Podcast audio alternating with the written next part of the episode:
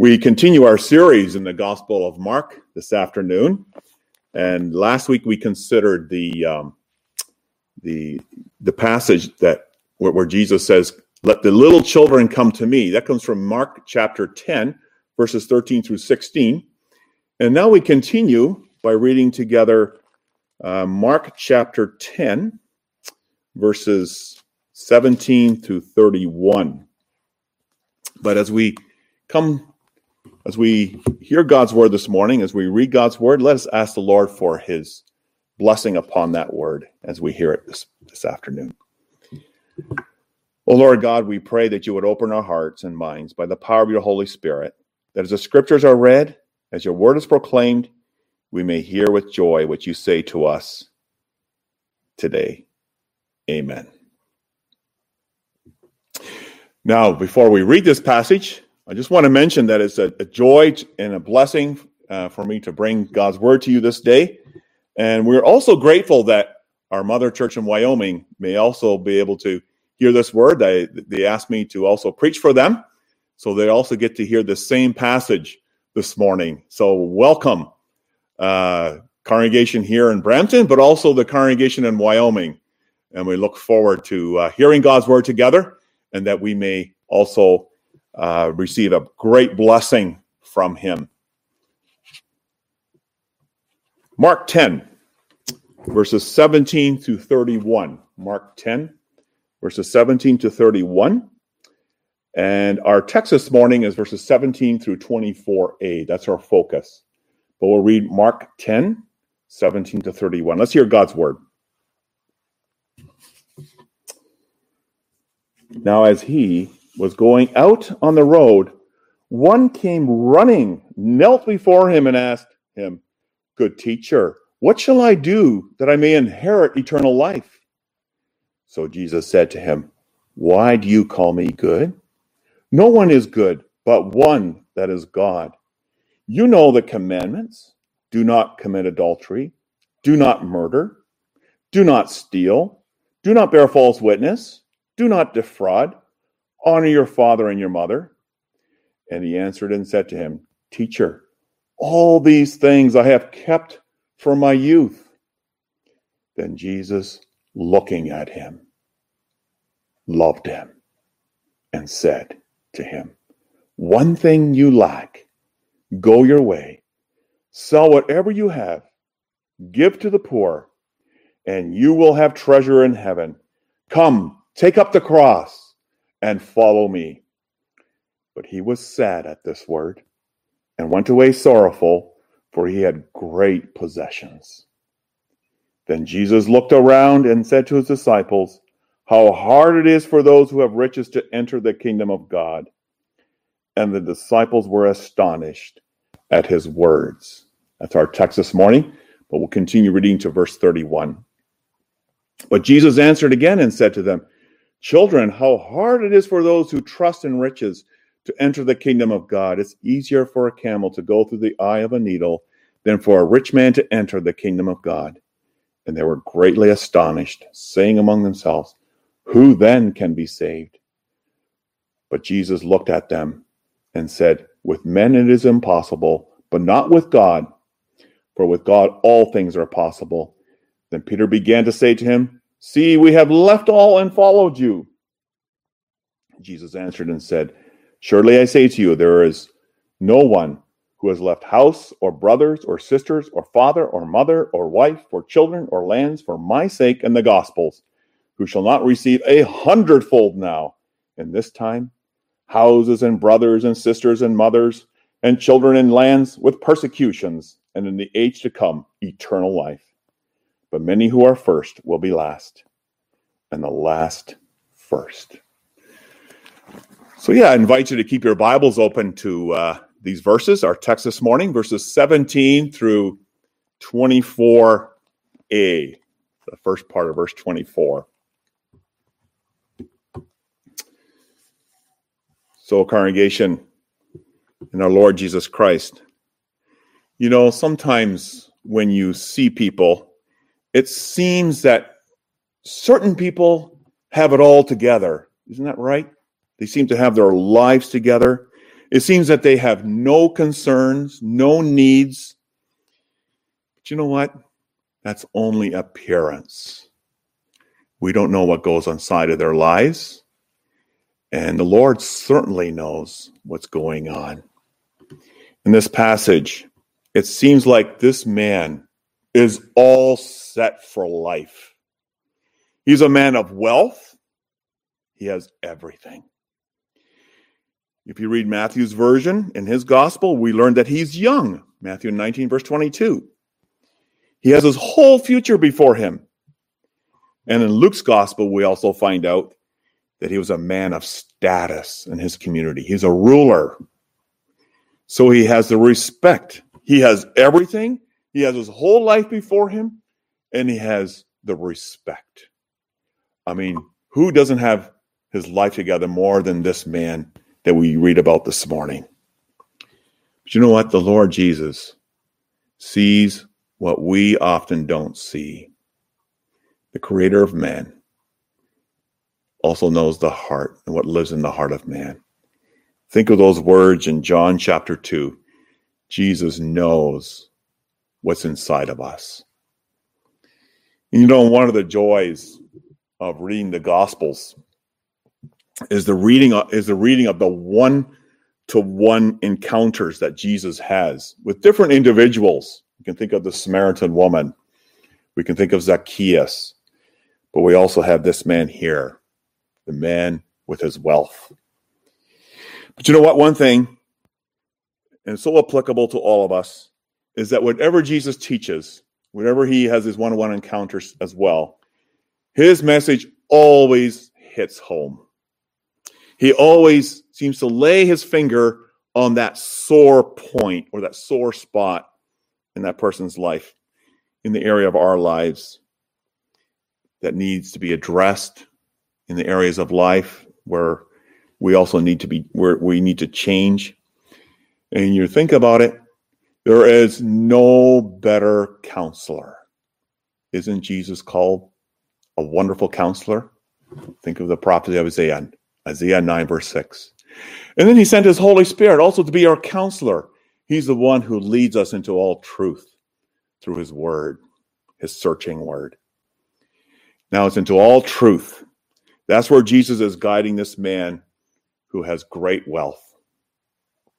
So we see from our text this morning, verses 17 to 24a, and I bring God's word to you today under this theme that Jesus counsels a man with great wealth. And we're going to see three things in our passage. First of all, this man's burning question. We see that in verse 17.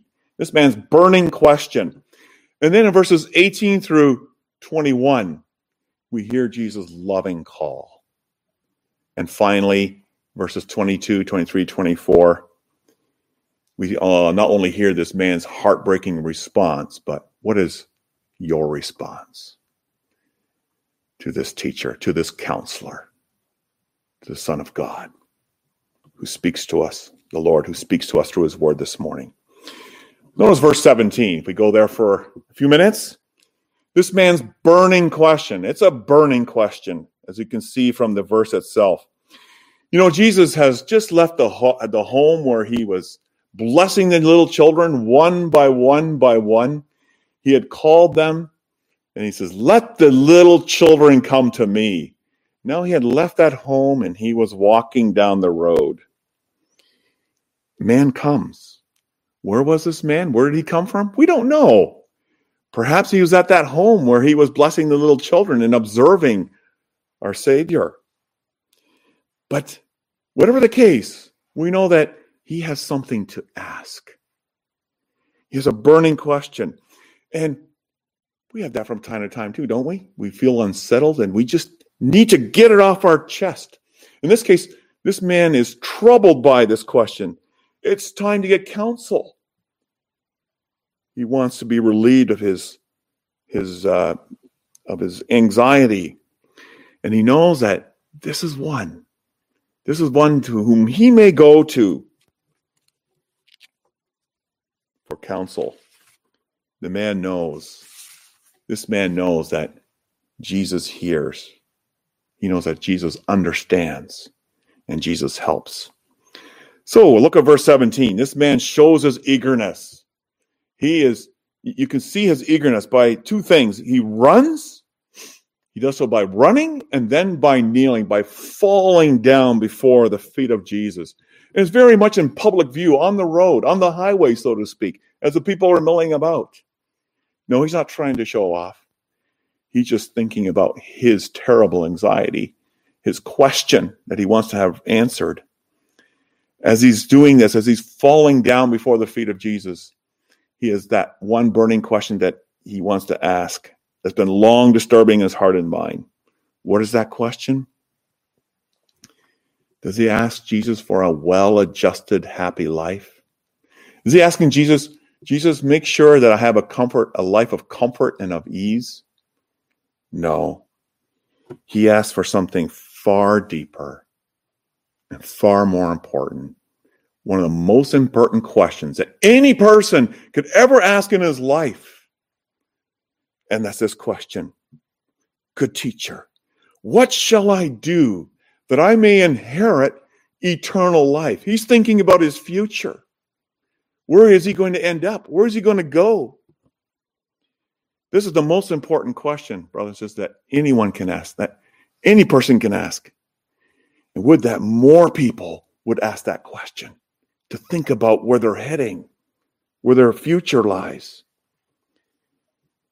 Yes, to think about eternity and where each one stands in his or her relationship with the God who made them and the God who saves us in Christ Jesus. But you know, this man, he wants eternal life. How do I get it? That is the life of the kingdom. Yes, what shall I do? Notice that? What shall I do? It's not a bad question in itself. We have to be careful with uh, interpreting that. It's not a bad question in itself. The question, what shall I do? When those who heard Peter were cut to the heart by the power of the Holy Spirit through the message of the gospel, they also cried out. Remember at Pentecost? Men, brothers, what shall we do? The question is a good one. And Peter answers the question repent, be baptized, and your sins will be forgiven. Think of the jailer in Philippi. He trembled before the apostle Paul and Silas. And he says, Sirs, what must I do to be saved? Hear that? What must I do to be saved? Paul says, Paul and Silas say, believe in the Lord Jesus Christ, and you will be saved. But you know what? This man had been taught and raised to think that the way of salvation, the way to eternal life, was not by believing in Christ, but by obeying the law. He had to do something. He figured he had to rely on himself. He had to to obey the Ten Commandments, as we see in verses 19 and 20. That was what his way was. That's the way he is thinking. That's what he figured he had to do something more than that. He was a pious man. He was a good man. He was educated man. He was a well-respected man, a conservative, a man who was uh, who enjoyed his traditional worshiping community. And you see his achievements, a man of respect, a ruler, and now he's thinking, is there something more I need to do? Evidently, he's feeling something. He's not fully satisfied, is he? We have to understand here, he's not deceiving Jesus with this question. His question is really a genuine question. His search is real. Something is missing in his life, something is lacking. He's obeying the law in every way that he could imagine. But he doesn't, this is what he doesn't have. He doesn't have a life that truly satisfies. He's not happy.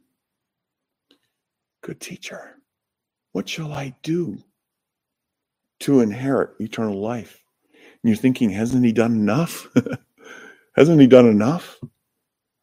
What's lacking?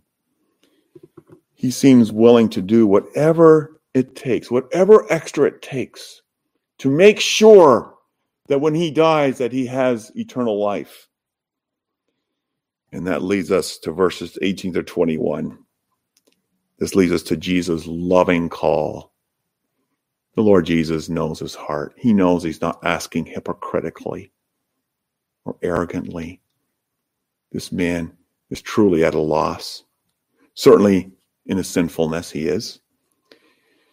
But that brings us to his loving call, to Jesus' loving call in this man's life. You know what? Where Jesus begins?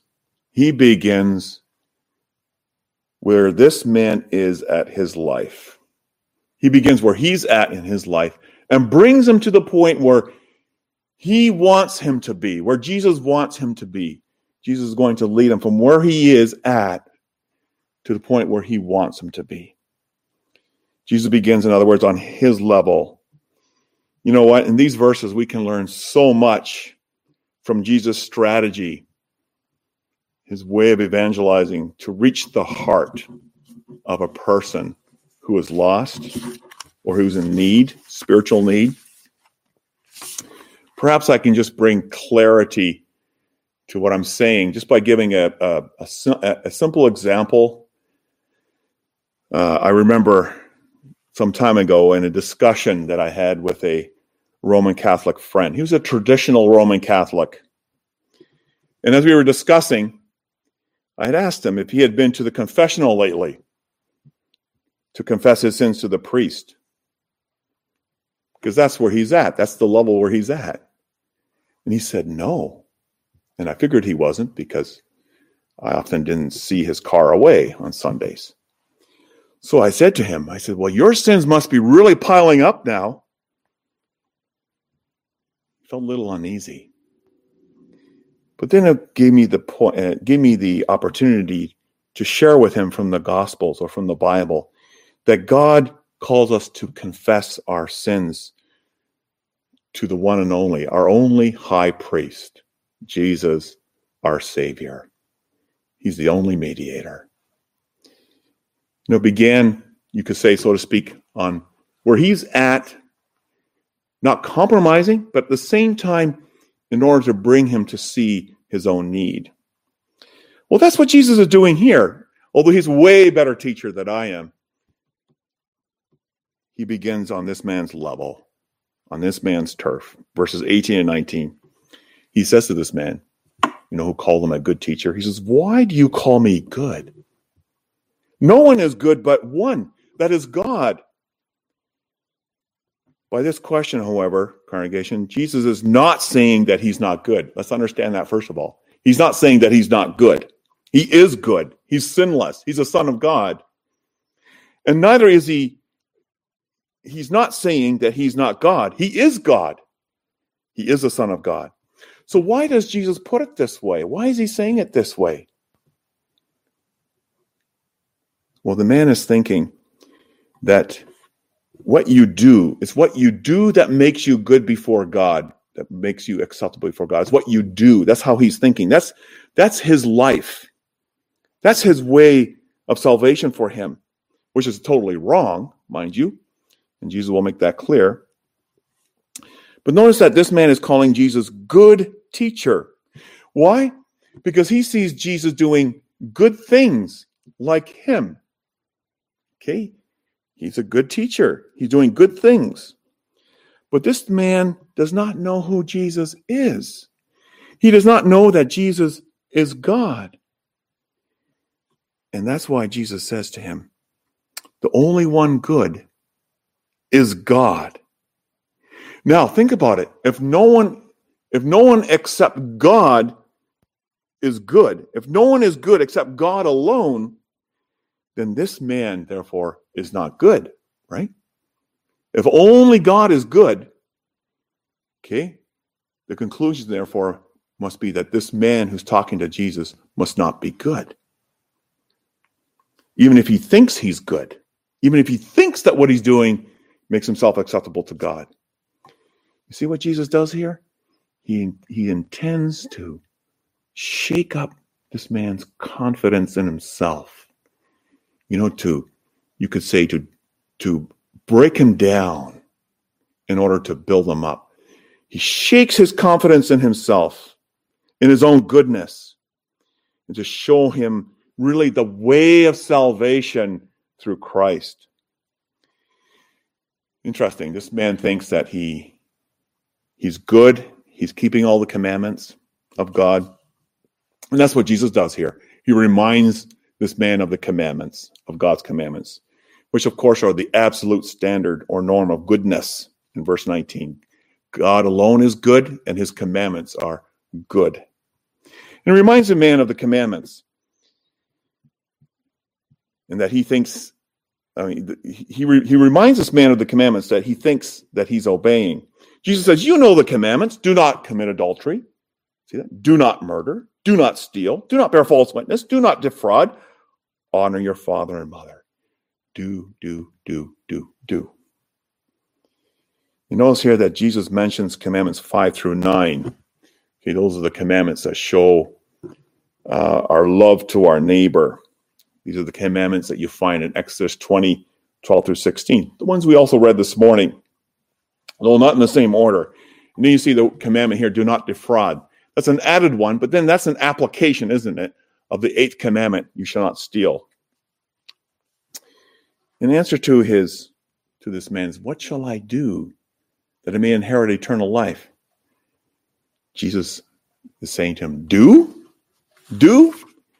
If you're talking about doing, then you have to do the entire law of God. You have to obey the entire law of God perfectly, all of them. Verse 20 this man who doesn't know himself, he doesn't see himself for who he really is.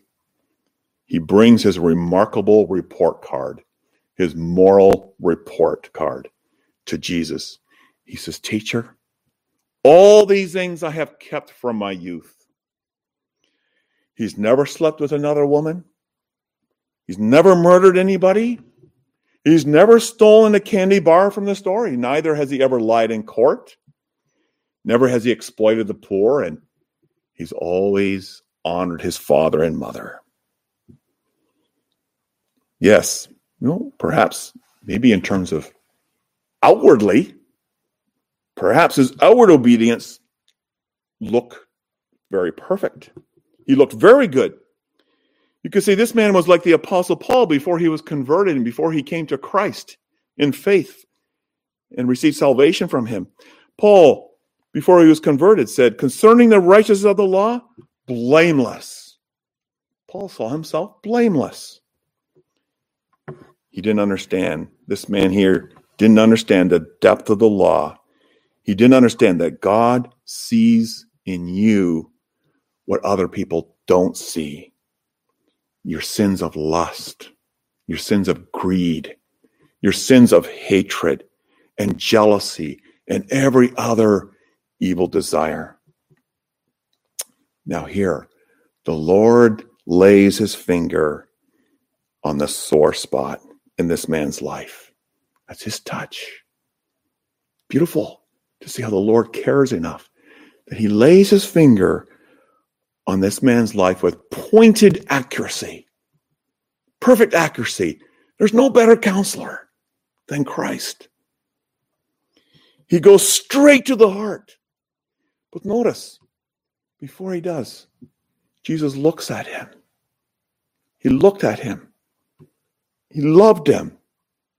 And then says to him, one thing you lack, go your way, sell whatever you have and give to the poor, and you will have treasure in heaven. Come, take up the cross and follow me. You know those eyes that looked at him? Are those same is, is that same kind of look? It's the same word that's used in connection with Peter. When Peter denied the Lord Jesus, what do we read?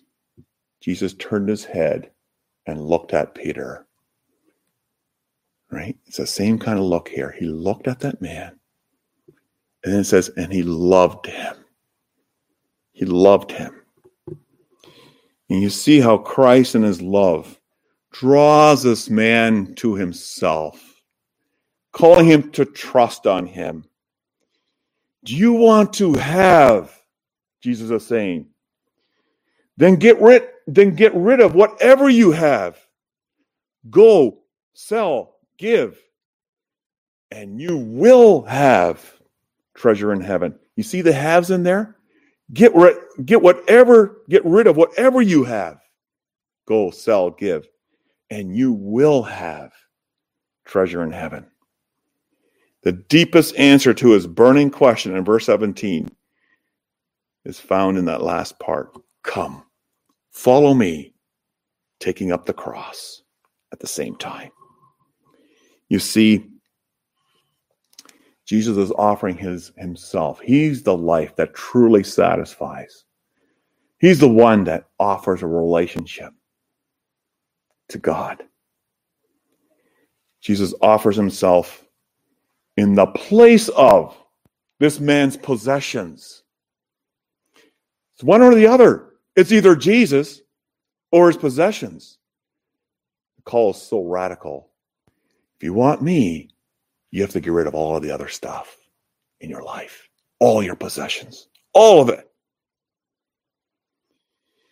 It's a call to trust in Christ alone, not in your wealth, not in your status, not in your good works, not in your obeying the law or how good you are. So often people try to find honor in themselves. You're not going to find it, it's not there. It's where found where? It's in the one who kept the law perfectly and paid the price through his death on the cross for us who did not obey it perfectly. You know what? We can contribute nothing to our salvation, absolutely nothing.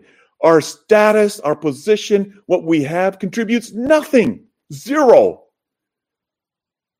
to our salvation.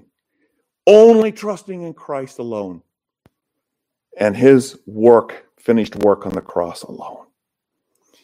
What's the issue here with this man's life?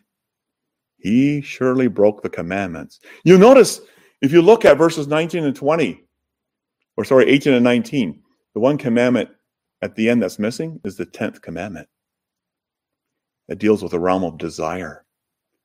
Jesus doesn't mention that one, but that's the one. Right? He it deals with the realm of desire coveting.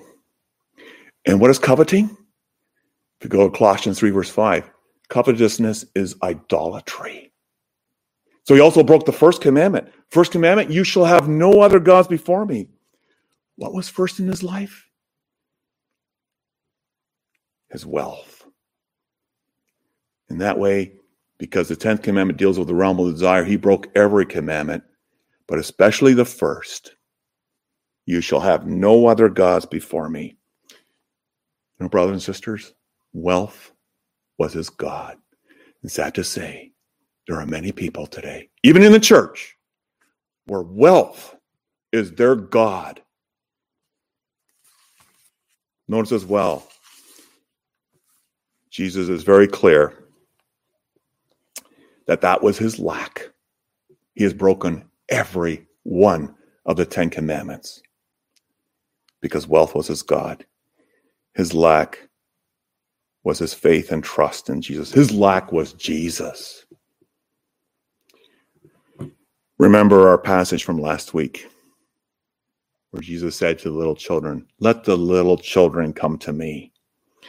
You know, children are totally helpless with nothing to bring. And the children in that passage really illustrate what it is to have faith and trust in the Lord Jesus. Isn't that true? You too, Jesus is saying to this man and to all of us, you too need to enter the kingdom as a child. Only when this man would sell all that he had, only when he would become like a helpless child, only when he would see that he was poor and helpless as that child, on the same level as everyone else in great need of a 100% Savior, will he receive that gift of eternal life. And most assuredly, he will receive that gift of eternal life if he believes, if he abandons everything else and relinquishes it and trusts in Christ. Wow. Jesus counseled him, and with great precision, he touched his sore spot in his life. The question is one of response now. How does he respond to the loving call of Jesus in his life? And we read it, and our heart breaks as we hear his response. It's a heartbreaking response. Verse 22 He was sad at this word and went away sorrowful, for he had great possessions. You know,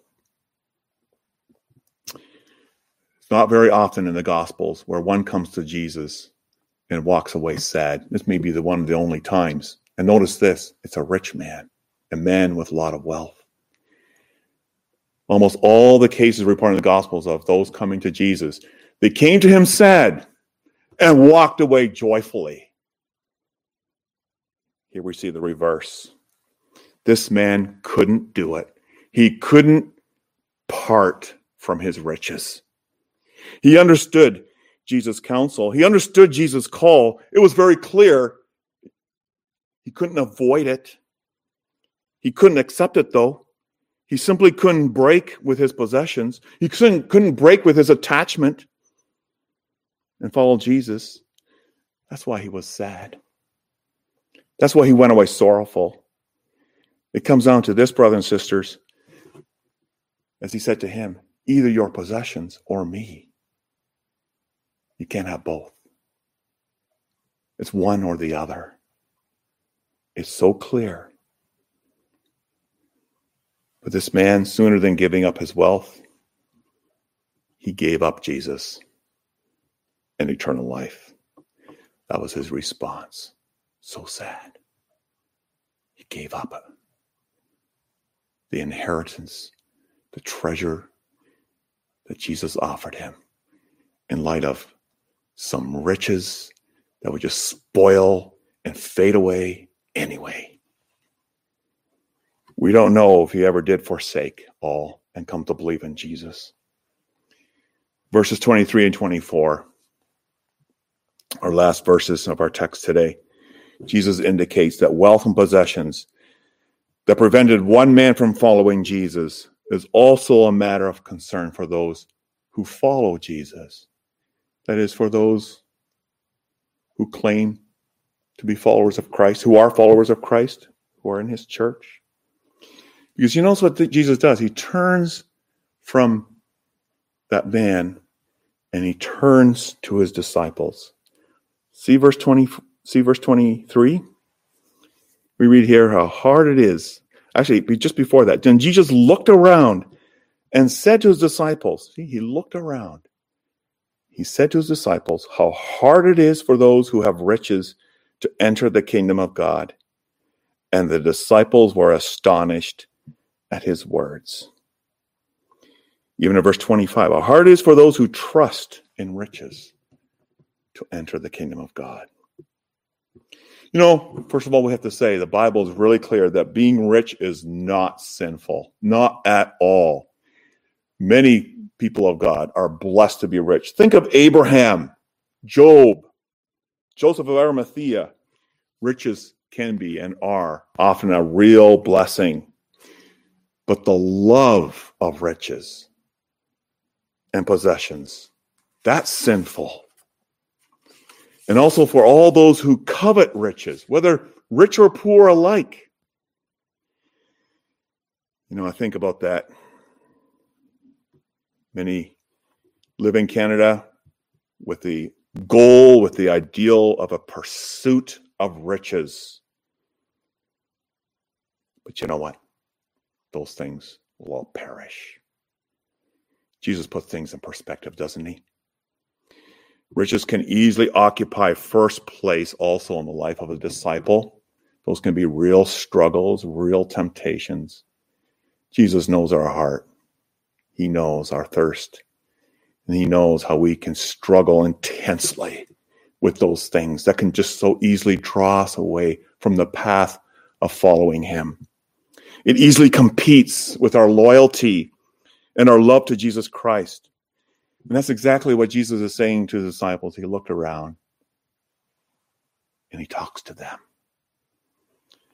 You know, the Bible says in 1 Timothy 6 9, those who want to get rich fall into temptation and a trap, into many foolish and harmful desires that plunge people into ruin and destruction.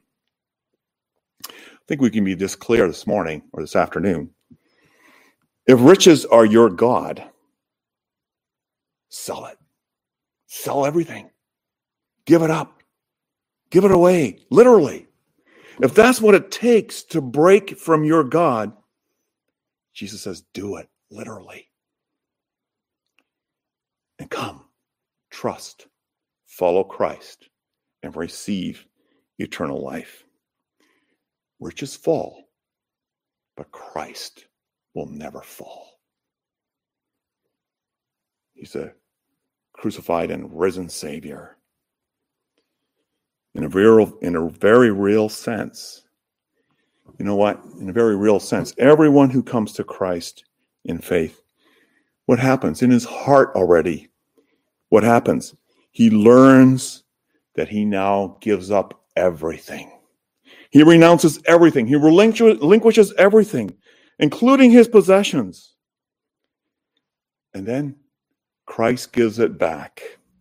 He gives it all back to us, not to serve ourselves with it, but to serve Him and for the growth of His kingdom. It changes our perspective upside down, actually, right side up. We totally see straight now. It's all for His kingdom and for His glory.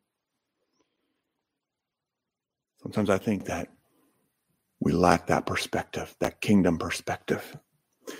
Sometimes we think part of it is mine and part of it belongs to God. No, you can't have it both ways. It's either all Jesus or it's your possessions.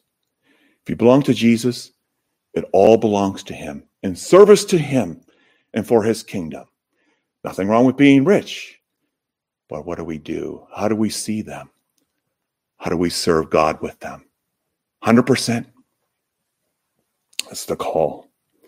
You know, we live in a culture of retirement. And the retirement culture says, you see it in the church sometimes, that I've served in the kingdom for many years. It's time for me to sit down and settle back and take all my vacations. And it's time for the next generation to take up the cause. Really? This goes against the spirit of what Christ says here. It really does. You know, the retirement years are the best years for giving it all, for serving it all, serving all for the sake of Christ and his kingdom. You have the time, perhaps not the energy as much, but you have the time, you have the resources to continue to serve God and his church and for the glory of his kingdom. You know, the gift of eternal life and the treasure in heaven is already yours in Christ. Hold on to that. Hold on to that. That's everything. Everything else will go. Invest all you have. Invest it. Not for yourselves, but for his kingdom, for the growth of the church, for his glory. You notice here in closing, the disciples were astonished. Why were the disciples astonished at Jesus' words? You notice in that day, to have riches was to have honor. If you were rich, you had a good standing. Think of this man who came to Jesus. He was respected, he was a good man, he had honor because of his riches. It was easy to think he had a good standing with Christ and a place in his kingdom. But look what happened to this man who came to Jesus. He walked away in shame. With great sorrow, with, with sadness, though he was rich. You know what? Though he was well respected in community, Jesus doesn't lessen the demands just because he's rich. This man was rich. No, all of us, all of us must come to Jesus equally, in the same way, rich or poor alike, and that is by faith alone. You must come like a trusting child. Think back to last week's message. Totally helpless, poor, and with nothing to bring, that changes perspective on everything. It changes the perspective on wealth, our time, our lives, doesn't it? But yeah, receive Christ in faith. Receiving Him, you receive everything. Everything. The gift of His kingdom, the treasure in heaven, and eternal life. These are His sure promises. And yes, He's able to overcome and enable us to overcome those struggles so that we may respond to Him in a way that brings glory to Him. He, our risen Lord and Savior, who died for sinners, He now honors us with His riches. We can share in His honor. Amen.